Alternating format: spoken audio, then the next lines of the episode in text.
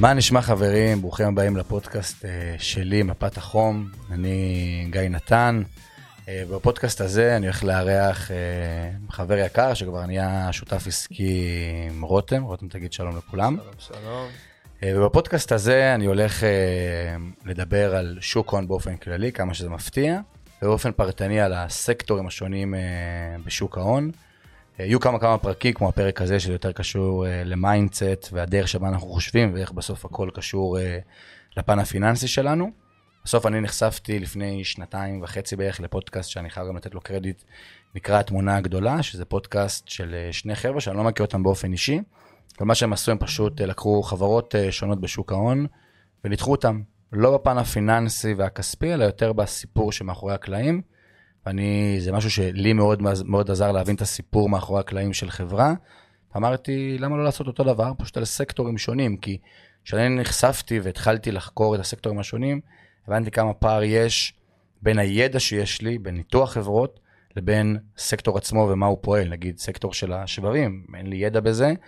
אה, ואז התחלתי ממש לשאול אנשים שעובדים בתחום, ופתאום הם לימדו אותי על סוגי השבבים ואיך בונים וצורך של כל שבב. אמרתי, אז אם אפשר לבוא ולהנגיש את זה לכל משקיע בתחילת uh, דרכו, אם לי זה היה, זה היה מדהים. אז uh, כל פודקאסט יתארח uh, בן אדם אחר שהוא מומחה בתחום שונה. ובפודקאסט הזה uh, אני ככה רוצה להתחיל ולדבר על uh, איך בכלל אני התחלתי בעולם של שוק ההון ומתי הבנתי שזה מה שאני רוצה לבוא ולעסוק בו בכל uh, חיי. Uh, ואני לא אשכח שלפני שנתיים וחצי בערך, שלוש, שם הייתה הסוויץ' הראשוני שהיה לי מאוד בעולם הזה, שאני יושב עם חברים לאכול אה, ארוחת ערב, ופתאום מגיע החשבון, ואחד מהחברים עלה לו 110 שקל, זה היה איזה המבורגר, צ'יפס, שתייה כזה, אה, ואז הוא אומר, וואלה, ארוחה עלתה לי איזה 3-4 שעות מהחיים שלי. הוא אמר את זה בצחוק, ואני כזה, פתאום כזה, כולם צוחקים את זה, ואני כזה, מה, מה הכוונה? ואז הוא מסביר לי כמה הוא מרוויח לשעה וכמה ארוחה עלתה לו, ואז פתאום הבנתי שזה פרופר העבדות מודרנית. עכשיו אני אגיד את זה וככה, אני אולי אה, אצמרר את כולם, אבל בסוף, כאילו, הוא מכר את הזמן שלו בשביל לאכול חתיכת המבורגר עם צ'יפס ושתייה, וזה עלה לו ארבע שעות מהחיים. הדבר הזה הוא טיפה שינה לי ככה את החשיבה ואת הדרך שבה צריך לחשוב בנוגע לכסף. שוק ההון גם היה אצלי לפני זה, התעסקתי בו, הבנתי אותו, ופתאום הבנתי שבשביל לצאת מהמשוואה של זמן שווה כסף, אני צריך uh, לעבור למשוואה של זמן שווה ערך. עכשיו, זמן שווה ערך זה מבחינתי בסוף, קחו כל עסק, ואם תבואו אליו ותגידו לו, אני אצליח להגיד לך את המכירות בעסק ב-X זמן, ואני מצליח לעשות את זה, לא משנה תוך כמה זמן, אבל תשלם לי על זה את ה-X כסף, אז פתאום בעל עסק יבוא ויגיד, טוב, אם מצליח להגיד את המכירות ב-20%, שיקבל את הסכום. ואני חושב שברגע שמבינים את זה, בעידן המודרני של היום, שזמן שווה ערך ולא זמן שווה כסף, הוא זה שיגרום לי לצאת מהמשוואה הזאת של העבדות המודרנית, כי אז אני אעבוד יותר קשה ואני ארוויח יותר כסף לשעה, אבל זה לעולם לא ייגמר. אמ, וספר שמאוד עזר לי לבוא ולהבין את זה, וגם אני אשאל שנייה מה דעתך על הסוג של המשוואות האלה, זמן שווה כסף או זמן שווה ערך, זה ספר שנקרא רביעי תזרימי המזומנים. אבל אתה יצא לך להתקל בדבר כזה? להתקל ב... בכל העניין של לדעתי של זמן שווה כסף או זמן שווה ערך אני חושב שחשוב להגיע להבנה הזאת כל בן אדם שכסף הוא משהו שאנחנו צריכים להבין ולחקור אותו מעבר להבנה של בסוף החודש או בעשירי לחודש אני מקבל את השכר שלי ואני חושב שלא משנה כמה נתעמק, זה עולם כל כך רחב, שלכל אחד יש את הנקודה שבה מתאים לו לעצור. אבל חשוב שיהיה, שהוא יגיע לנקודה כלשהי, שהוא בא ומבין את זה מעבר לעניין הזה של אני מקבל משכורת והכל טוב, כאילו, וזהו, וזורם על החיים שלי ככה. אמ, אני חושב שאתה צודק במאה אחוז, ובסוף יש משפט שאני תמיד אומר, זה ש... בן אדם ממוצע בעולם המערבי עובד בשנה 1,920 שעות בשביל להרוויח כסף, הוא אפילו לא לומד שעה אחת בכל חייו להבין איך הכסף יכול לעבוד בשבילו. ואני חושב שפה נעוצה אותו עבדות מודרנית, ואני בכוונה חוזר על המילה הקשה הזאת, עבדות, כי זה באמת ככה. אנחנו כל יום קמים בבוקר, נמצאים באיזה מרוץ, ואני לא אשתמש בו בקלישאות כמו מרוץ העכברים, וכל אחד יקרא לזה איך שהוא רוצה. אנחנו כל יום קמים בבוקר, אנחנו נוסעים לעבודה, נמצאים בפקקים, יותר, פחות, רכבת, לא משנה מה, בשביל להרוויח כסף סוף החודש, שיגרום לי אה, לשלם עבור ההוצאות שלי, אבל אני לא לומד פעם אחת איך הכסף הזה, שאני כל כך עובד בשבילו כל כך קשה, יכול לעבוד בשבילי. וברגע שבן אדם נופל לו האסימון שהכוח הזה של הכסף, הוא יכול לעבוד 24/7 והוא לא מוגבל בזמן, והוא יכול לעבוד בסקיילים מאוד מאוד גדולים, זה משהו שהוא משנה חיים. תמיד כשאנשים רואים, ומה שיפה ואני חייב בעולם ההשקעות, זה שאפשר לדבר עד מחר, ואם ולמה וכמה, ואפשר גם לרדת למספרים. בסוף שוק ההון קיים למעלה מ-200 שנה, ועושים עליו סטטיסטיקה למעלה מ-100 שנה, ואפשר לבוא ולהגיד, לא, אבל זה היה לפני, אבל אפשר גם לבוא ולהסתכל על המשברים שעבר שוק ההון, על המשברים שעבר העולם הפיננסי, ולבוא ולהבין שזה באמת ככה, אה, ופשוט להבין איך הכסף יכול לעבוד בשבילנו. לגמרי. ומעבר לזה, דיברתי שנייה מקודם על הזמן שווה כסף וזמן שווה ערך. אז אחד מהדברים שאני לא אוהב בעולם הפיננסי, שמצד אחד אפשר לדבר וצריך לדבר פרקטיקה, אבל הרבה מדברים תיאוריה. אז חלק מגם הפודקאסט הזה והפרקים הבאים זה כמה שיותר לרדת לפרקטיקה ולא להשאיר באיזה סיסמה ששמעתי שמישהו אמר, וטוב, לך תחקור, כי זה מה שהיה לי. שהייתי שואל והייתי חוקר אנשים איפה לשים את הכסף אם לא בבנק, אז היו אומרים לי, סליחה, הייתי שואל מה לעשות עם הכסף, אז היו אומרים לי, לא משנה איפה, רק לא בבנק. אבל איפה, כאילו מה? פה, הייתי נתקע. טוב, אז אתה צריך ללכת לחקור בעצמך. וספר ש... אני לא איזה חסיד של רוברט קוואסקי, ואני, יש לי המון בטן מלאה עליו. אפשר רגע לפני זה שאלה, כן, תמיד. שאני חושב שלהרבה אנשים עולה, אמ, על העניין הזה של האם, אם אני רוצה להשקיע ובאמת לא להשאיר את הכסף בחשבון בנק, זה לא אומר שאני ממש ממש צריך להבין בשוק ההון ובאיך משקיעים. עכשיו, אה, אני חושב שאני יודע את התשובה, אני רוצה לשמוע את זה ממך, אה, כי פשוט זה משהו שהמון אנשים שאני מדבר איתם על הנושא, מעלים את זה. אז אני אגיד, את זה. אז אני אגיד שני דברים, וזו שאלה מצוינת ששאלת.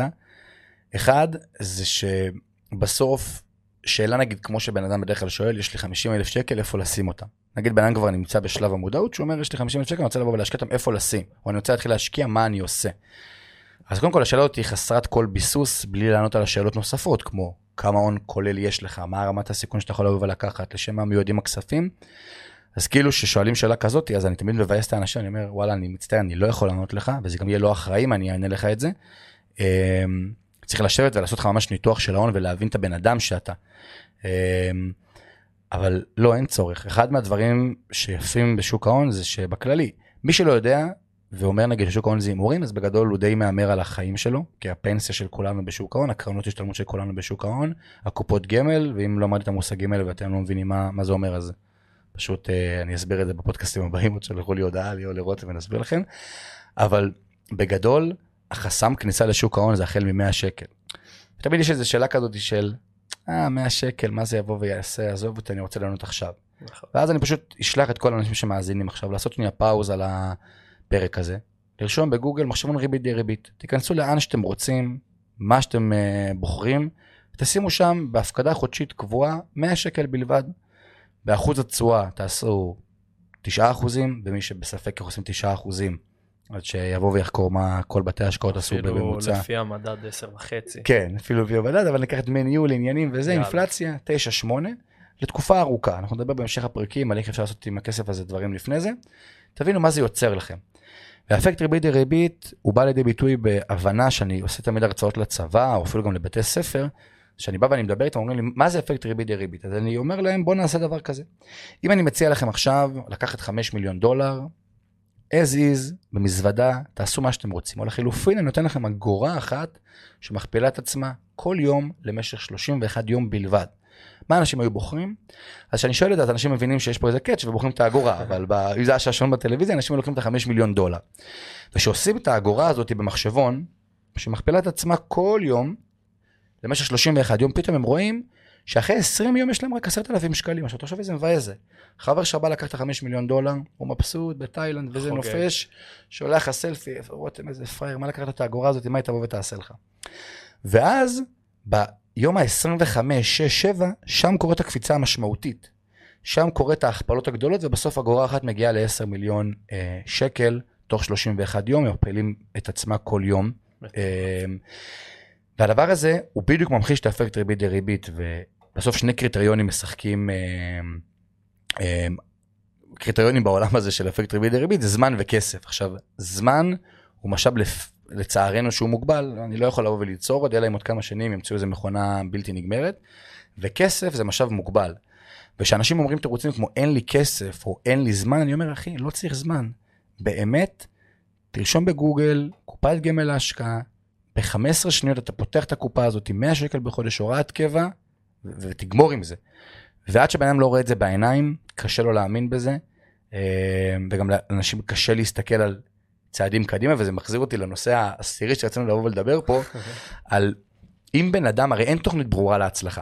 אבל תסכים איתי שאם היו אומרים היום לבן אדם, היו מרימים אותו בבוקר, היו מושיבים אותו באיזה משרד, היו אומרים לו, שומע, מה המטרה שלך? הוא היה אומר, לא יודע מה, לזכות באוסקר.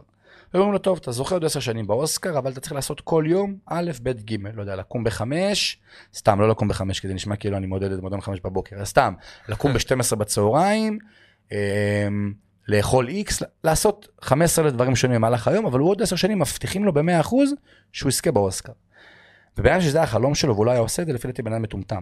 בסדר, אין כאילו... אני חושב שכמעט כולם היו עושים. כולם היו עושים, לא משנה כמה קשה זה יהיה.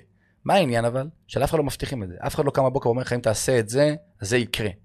אבל כן אני יכול לבוא ולחכות במרכאות את אותם עקרונות מנחים של אנשים שהגיעו לאן שאני רוצה לבוא ולהגיע. אני לצורך הדוגמה, בא ומסתכל על עקרונות של אנשים שהיעד שהם הגיעו אליהם, אליו, זה היעד שאני רוצה לבוא ולהגיע אליו. אני לא מעתיק אותם אחד באחד, כי לא גדלתי בסביבה שהם גדלו בה ואין לי את המשפחה שלהם, אבל אני מעתיק את העקרונות שלהם, את הקווים המנחים, וגם בעולם ההשקעות בפרט, אז אתה בא ואתה רואה שבסוף המספרים מדברים, כאילו, אמרתי את זה גם לפני רבע שעה, אפשר להגיד אם ולמה וכמה, אבל בסוף, קחו את המספרים, שימו אותם ברמה המתמטית, תבינו לאן הם יבואו ויגיעו. וברגע שבן אדם מבין את זה, זה נכון, זה קשה, וזה הקרבה, וזה לוותר על דברים, וזה לחסוך, וזה כל חודש לעבוד על אותם דפוסים, אבל זה בדיוק הגאפ הזה שאתה פותח בפן של ה... אמ, לבוא ולהתרחב מבחינה פיננסית, בעיקר שאנחנו רואים פה שרק נהיה יותר ויותר קשה משנה לשנה, וזה כביכול העניין הזה. לגמרי, חייב להוסיף על אה, מה שאמרת, יש איזה משפט שאבא שלי תמיד אומר, שבהסתכלות רחבה, שהיום הוא מסתכל, אז בגדול כל בן אדם שהוא הכיר הגיע פחות או יותר לאן שהוא כיוון. וזה די מזכיר את הנושא עכשיו שהעלית. ו... תסביר, מה זאת אומרת הוא הגיע לאן ש... שהוא כיוון? שאנשים סביבו, שהקיפו אותו מהילדות, בגדול כל אחד הגיע פחות או יותר לאן שהוא כיוון. אם הוא, שהוא נורא שאף uh, קדימה ונורא רצה להצליח והיום הוא סמנכ"ל, או אם זה איזה בחור שלא היה לו יותר מדי שאיפות והיום הוא עובד באיזושהי עבודה, 9 to 5, הכי קלאסית שיש. ובלי קשר כזה ככה לא, בצד. לא, גם אני אגיד לך יותר מזה, יש uh, סרטון, שלפי דעתי הוא הכי יפה שיש, של סטיב ג'ובס, זיכרונו לברכה, שבא ו... ש... שהוא בא ו... ואמר שאף אחד לא יכול לחבר את הנקודות קדימה, אלא רק בדיעבד. וכשאתה מסתכל בדיעבד על הנקודות, הרבה פעמים אנחנו רואים דברים שקורים לנו, ואני חושב שזה מין איזה השגחה עליונה, אה, תדר, כל אחד במה שהוא מאמין. שבסוף, וזה קורה לי המון פעמים, כל פעם שאני קורא איזשהו משהו שהוא פחות חיובי בח, בחיי, אני תופס אותו בפחות חיובי, כשאני מסתכל עליו שנה קדימה, אני אומר לעצמי, וואו, זה היה כאילו, זה היה הכרחי. עכשיו, כששואלים בן אדם, יש איזה כזה טרנד בטיקטוק עכשיו לאחרונה, ואנחנו מקליטים את זה ב-15 לנובמבר, ככה שמי ששומע עוד ארבע שנים שיבין מתי אה, הקלטנו את זה, שבאים לאנשים ברחוב, שואלים אותו אם אתה מאושר. ואני חושב שהשאלה הזאת צריכה לבוא ולהיות, או האם אתה מצטער על משהו שעשית או לא עשית בעבר. ואני חושב שהשאלה צריכה לבוא, והתשובה הכי פשוטה זה יש, האם אני מאושר היום? האם היום שאני קם בבוקר, אני מבסוט מהחיים שיש לי, אני אוהב את מה שאני עושה?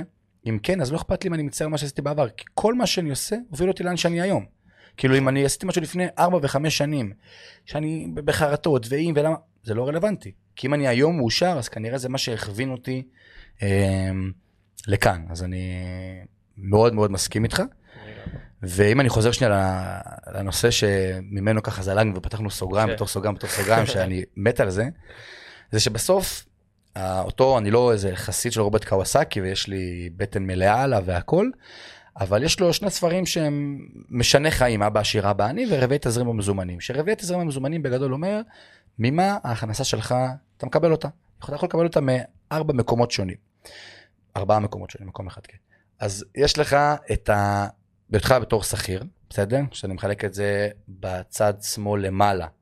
זה נמצא השכיר. שזה רוב האנשים. רוב האנשים, צד שמאל למטה זה עצמאי, יש לי employee, self employee, ויש לי את הבעל עסק, שזה בצד ימין למעלה, ויש לי את המשקיע, שזה צד ימין למטה. זה מחולק ב-E, S, אה, B ו-I, בסדר? והוא אומר שבסוף הש... הצ... מה שבכל בן אדם צריך בשביל לצאת מהמשוואה של זמן שווה כסף זה לעבור לרביע הימני. להיות או בעל עסק או משקיע. כשאני בעל עסק או משקיע אני בגדול קונה זמן של אנשים אחרים. כשאני היום משקיע במניית X, בסדר לצורך הדוגמה, אני באופן מאוד מאוד עקיף קונה את הזמן של הבן אדם שקם כל בוקר למשרד שלו בקליפורניה כן. ועובד עבור החברה.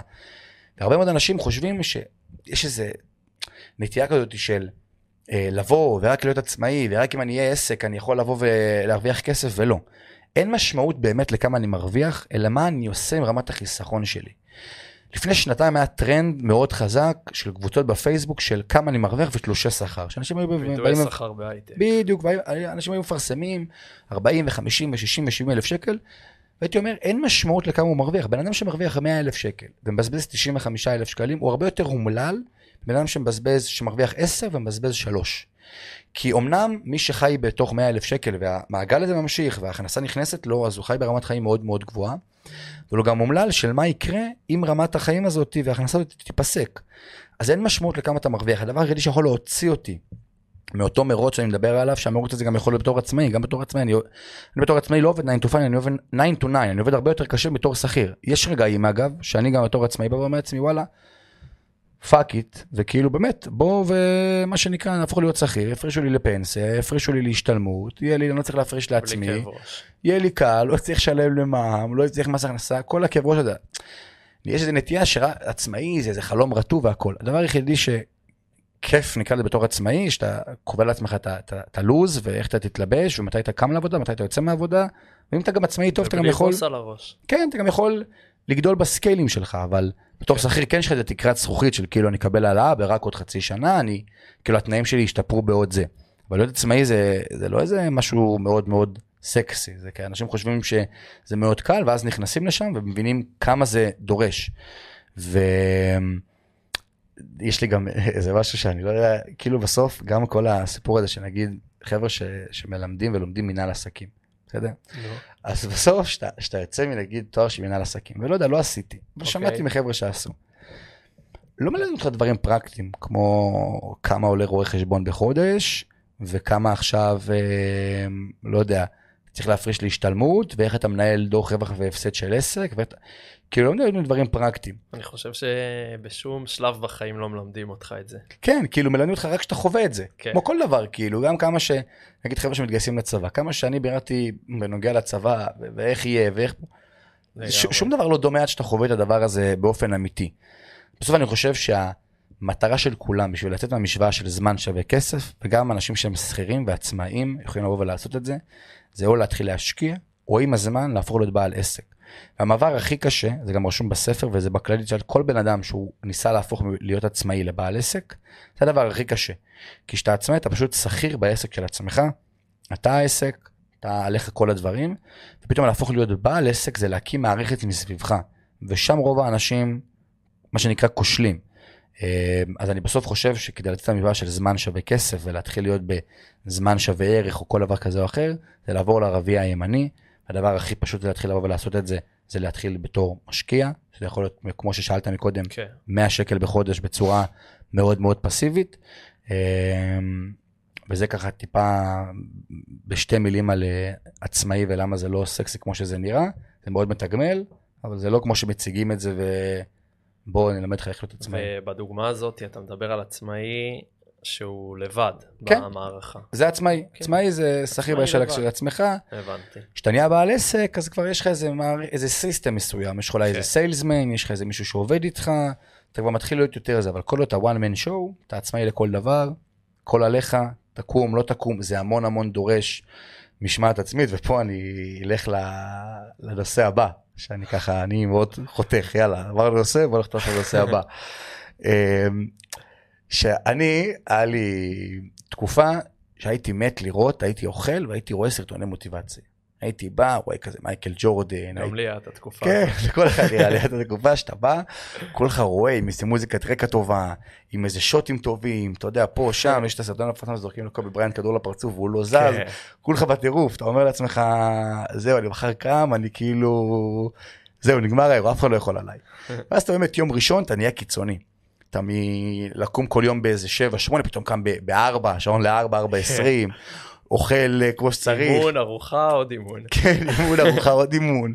אתה מנסה לתפוס את כל העולם, מדיטציות וספרים, ואתה כאילו, וזה מחזיק לך יומיים. יומיים שלושה חנוק. כי אז. מגיע הדבר הראשון של הלכתי לישון טיפה מאוחר, או פתאום היה איזה סופש, או פתאום החברה באה ואמרה בוא נצא לאיזה מסעדה, משהו קטן שובר אותך. נכון. זה כמו קוק, בסדר? זה מוטיבציה זה כמו סם. לא עשיתי, לא ניסיתי, אבל מחבר'ה שדיברתי איתם שעשו, זה מחזיק אותך. יש לך את השבע, שמונה שעות ב-I, ואחרי אתה חוזר להיות כמו שאתה. אתה חווה איזה מעין איזה אייפ מסוים, כן. אתה חוזר להיות כמו שאתה, בדיוק כמו המוטיבציה, אתה רואה את הסרטון, אתה בטירוף, אתה אומר לעצמך, וואו, אני אבוא ואני אתחיל ואני אתאמן וזה, מחזיק בדיוק יומיים. מה שבאמת מחזיק לאורך תקופה זה משמעת עצמית. מוטיבציה זה לפי דעתי הבולשיט הכי גדול, בסדר, שקיים בעולם הזה. זה משהו שהוא הוא, הוא לא באמת רלוונטי, יכול לתת איזה בוסט, יכול לתת קפיצת מדרגה, אבל מה שמשאיר אותך לאורך זמן בתהליך שאתה נמצא בו, זה רק ורק משמעת. הנה, אתה נגיד באת מכדורסל, בסדר? כן. ובאת והתאמנת, ולפי דעתי אתה יכול להיות עדיין שחקן מדהים, אתה פשוט לא ברשת הפוטנציאל. אבל בסוף, כשאתה קם כל בוקר לאימון, והולך לאימון אחרי אימון, וזה כן. בחורף, וזה פה, וזה אבא מקפיץ, וכשאתה מתבגר אולי זה אוטובוסים, ו-15 דברים שונים.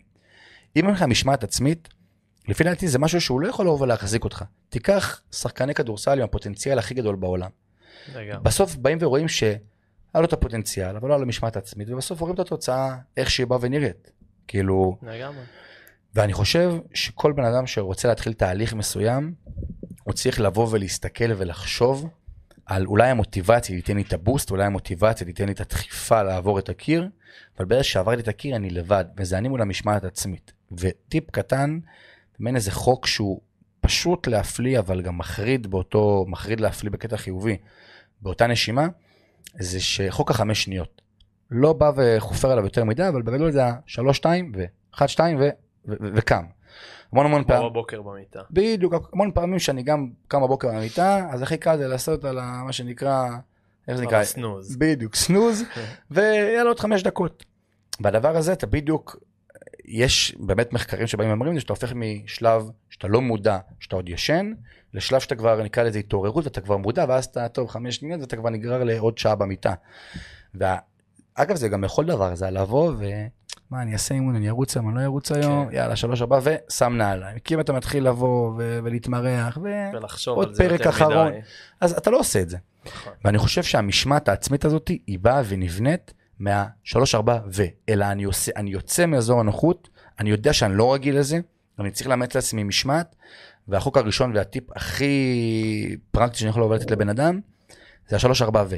זה כל כך פשוט שאנשים ישמעו את זה ויגידו, מה יש לו? זה, זה, זה לא באמת עוזר. אנשים שיעשו אותו, בהתלבטות הראשונה שלהם, לעשות או לא לעשות, התחלתם תהליך מסוים, אתם רגע לפני המעשה, עושים לא עושים, שלוש ארבע ו, וזהו, זה נגמר האירוע ואתם כבר בתוך, ה, בתוך המעשה, והתחושת ערך העצמי שאתה מרגיש אחרי המעשה היא עילאית. כי אני אספר לך סיפור קצר ואני אסיים את הפיץ' הקטן ואתן לך לדבר. זה שהיה אה, המון פעמים שאני בא ואני כאילו מדבר עם הבן אדם עם ה... בא ולעשות עכשיו את החמש שניות, את השלוש ארבע ו, וכאילו, איך אני בא ואני עושה את זה. והדבר הזה הוא, הוא מושרש ב... יאללה, לבוא, לקום ולעשות. וזה נמצא בחמשת שלבי מודעות של בן אדם. אני לאורך כל התקופה באתי ואחד הדברים שרציתי לבוא ולחקור על עצמי זה שאני תמיד חושב שכסף בסוף, העולם שאני נמצא בו הוא עולם מאוד מדיד וגם לפעמים יכול לראות מגעיל כזה של מה אתה כל היום מתעסק רק בכסף כי לא נמאס לך אתה כל היום מתעסק ונמצא רק בזה. אני חושב שכסף זה תוצר לוואי של המעשים שאנחנו. וכסף מעבר לזה שהוא תוצר לוואי הוא גם מגבר.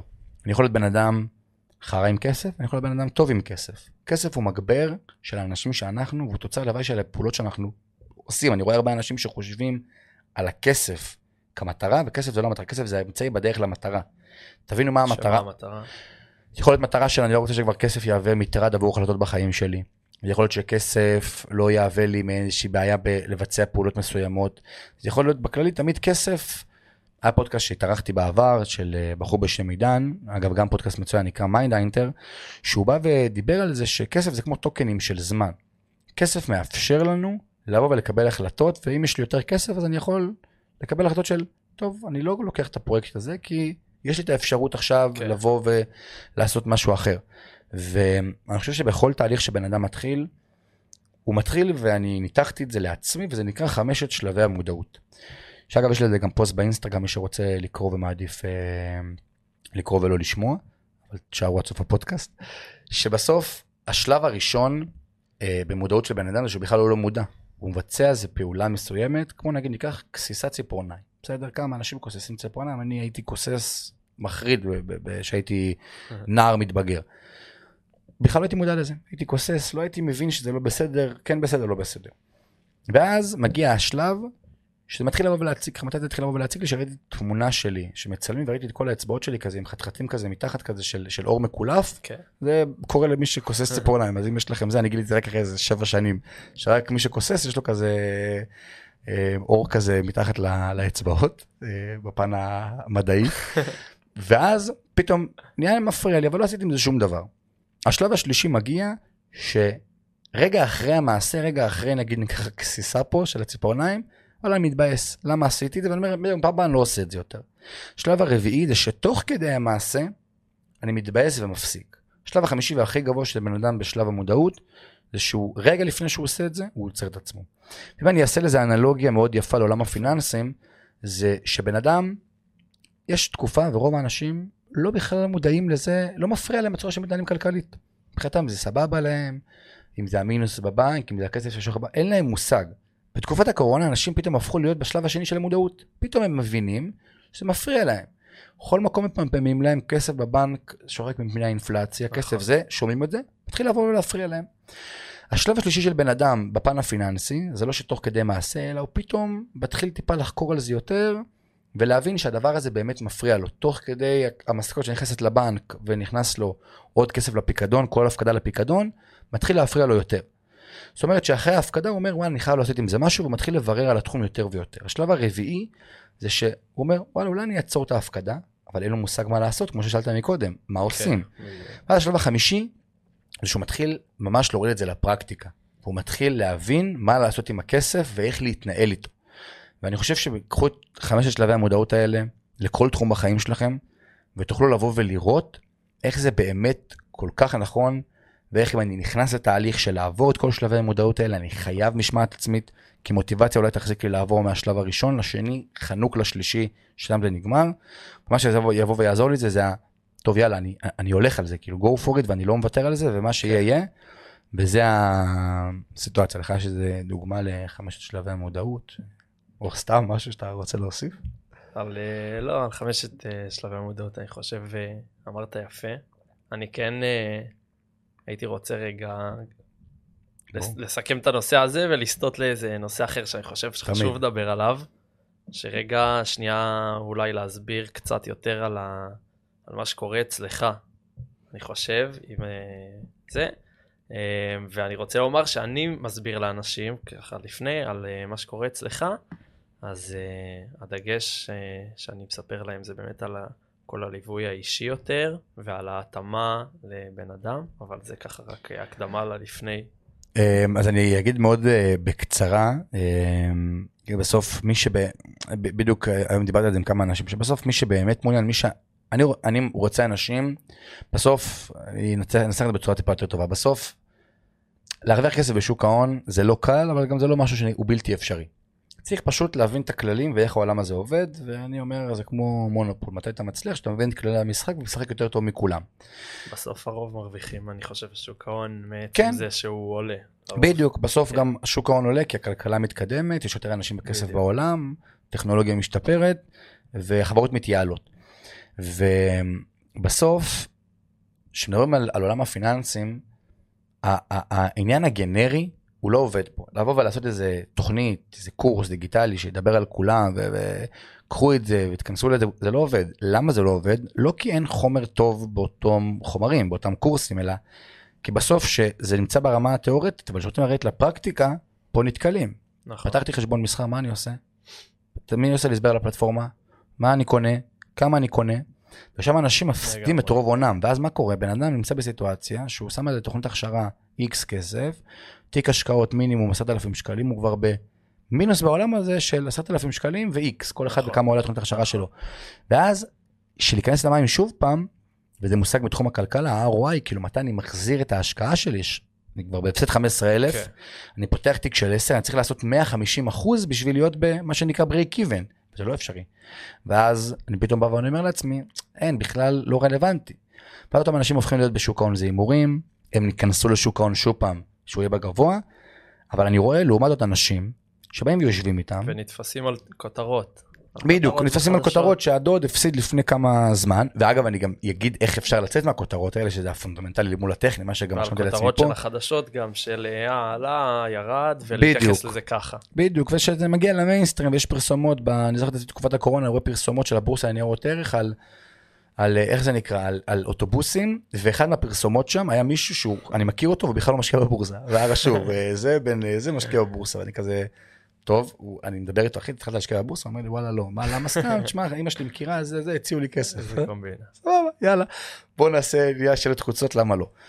ובסוף שבן אדם יורדים איתו לפרקטיקה על המספרים שלו, מבינים איפה הפער אצלו, מבינים מה עד עכשיו לא הצליח. זה יכול להיות שזה לא הצליח כי הוא מערב המון המון רגש בעולם ההשקעות, זה יכול להיות כאילו הוא לא הצליח כי הוא לא הציב יעדים ברורים, יכול להיות שהוא לא הצליח כי הוא לא חילק את זה. הצלחה היא גם תלויה ביעדים. או, יפה, אמרת פה משהו שאני חייב לפתוח סוגריים ענקי. יש ספר, נקרא חוכמת האדישות, שרבים לא אוהבים אותו.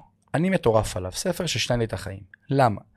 יש באמצע הספר קטע שנראה לי מרק מנסון, זה הכותב, אם אני צודק אני מלך, אם אני טועה אני על הפנים. אבל, שהוא עושה שם ראיון והוא מביא שם סיפור של פיט בסט. פיט בסט היה המתופף של הביטלס.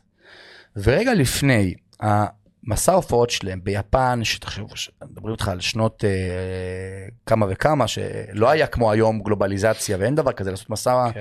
מבריטניה ליפן, זה כאילו וואו, אתם, מטורף. אתם באמת מטורף, זה, כן. זה קנה מידה, זה כמו שהיום, לא יודע, אה, תטוס למאדים לעשות כזה. אתה מבין, זה כאילו, מה, איך, איך שמעתם עליו? והוא שאל אותם רגע לפני הסיבוב הופעות, אז uh, בא המרגן שלהם, והם אמרו למרגן, שומעים, הפיד בית הזה חתיכת צחי, הוא לא עושה סמים, הוא לא אוהב, הוא, הוא, הוא, הוא לא איתנו. אנחנו רוצים להעיף אותו, אנחנו לא רוצים אותו למסע ההופעות. אז תחשוב מה זה, שרגע לפני מסע ההופעות הכי מטורף באותם שנים, אומרים לך אתה מפוטר, אתה הולך הביתה. הביאו את רינגו סטאר במקומו, עמוקה. ואז מה קורה? פתאום אתה יושב בבית, ואתה רואה אותם בכותרות העיתונים, אתה רואה אותם בכל מקום, מעריצות וזה, אנשים בטירוף, ואתה בבית, כולך ממורמר, אה, פיטרו אותך, אתה, אתה כאילו בטירוף, אתה, אתה, אתה לא מבין איך זה קרה לך. זה כמו שחתכו את כספי רגע לפני הפלייאוף עם, עם אה, גולדן, כאילו, ואז אתה רגע- באליפות. אתה רגע לפני הבאר, אתה רגע לפני משחק פלייאוף ראשון, אבל לא, אתה נכנס לסטטיסטיקה של השלושה אנשים שלא עשו פלייאוף בחייהם, אתה מבין? כאילו זה כזה, רק בהרבה יותר גבוה בסקיילים.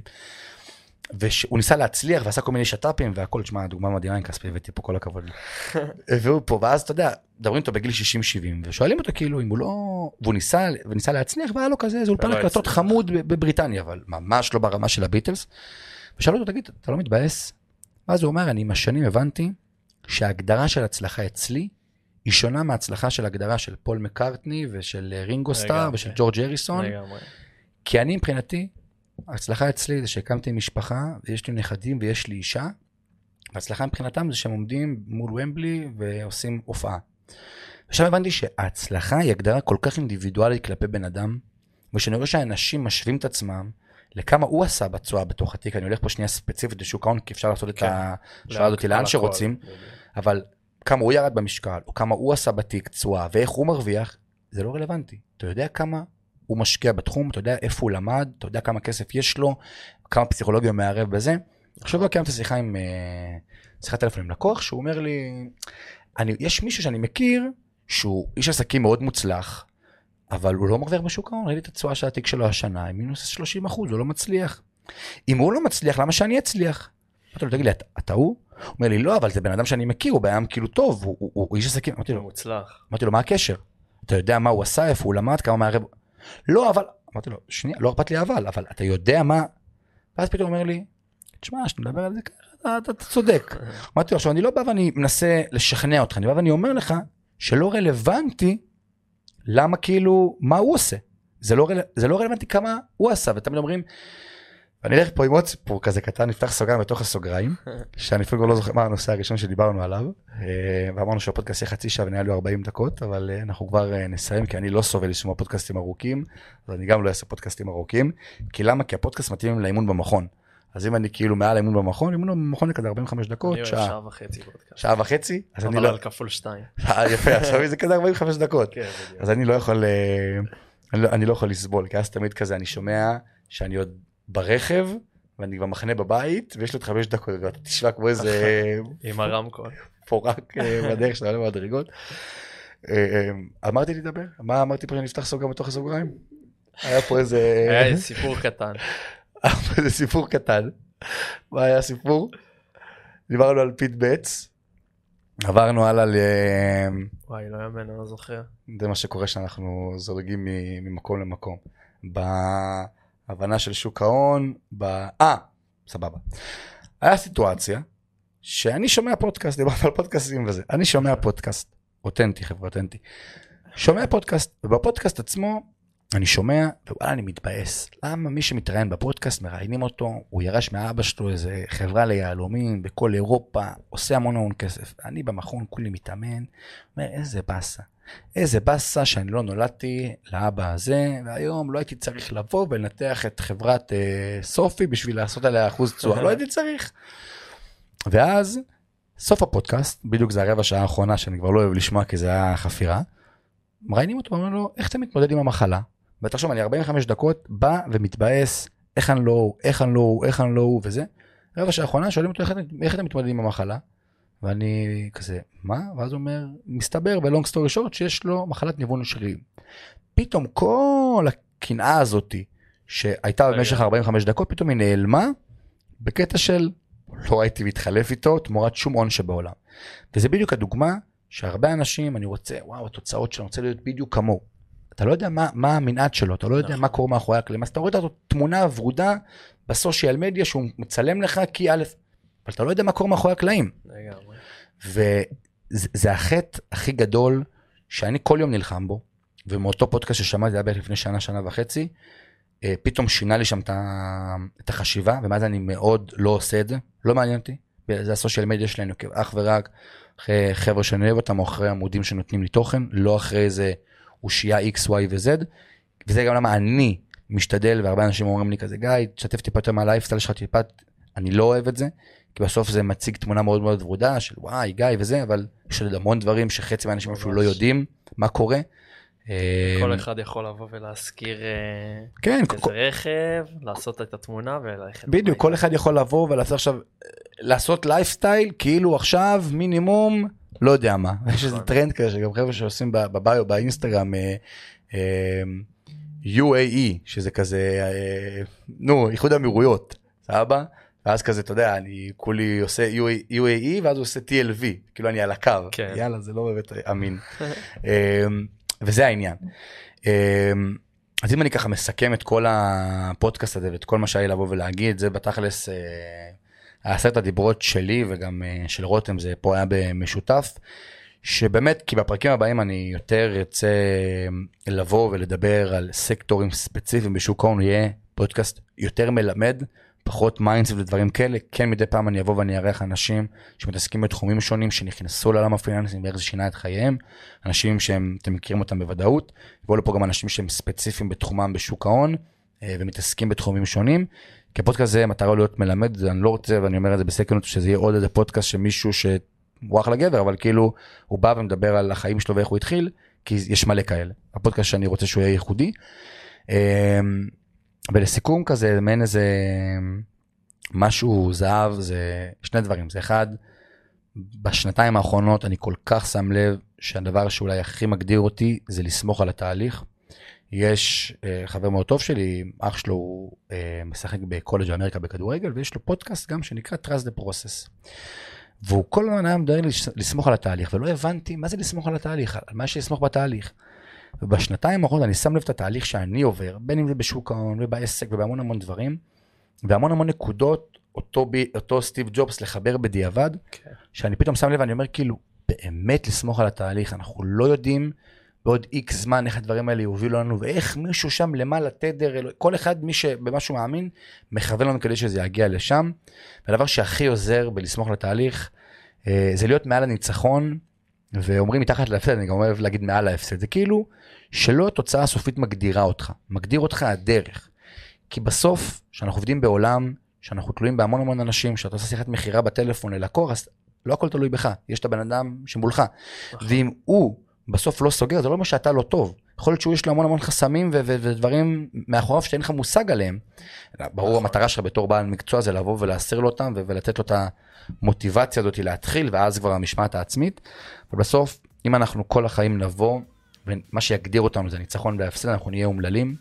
אם אנחנו כל הזמן נבוא ונסתכל על אנשים אחרים, אנחנו נהיה אומללים. אם אנחנו כל הזמן נבוא ונסתכל על כל מיני תגובות של הסביבה, אנחנו נהיה אומללים. אה, ואני חושב שזה לא מה שמגדיר אותנו, מה שמגדיר אותנו זה הדרך שלנו, ואם אני יודע שעשיתי את המאה אחוז שלי, זהו, אני אולי אשתפר, אני אסיק מסקנות ויגדל לפעם הבאה, אבל זה לא מה שמגדיר אותי. אה, וזהו בגדול, זה מה שהיה לי חשוב לבוא ולהגיד, אם יש משהו להוסיף, אה, אני אשמח. לא, נראה לי סיכמת את זה יפה. רק תודה לך פה. תודה לך שהתארחת, בכללי תודה לפודקאסט סטודיו שאירחו אותנו, חייב להגיד, אה, עף עליהם. אז אה, זה ככה, שתדעו.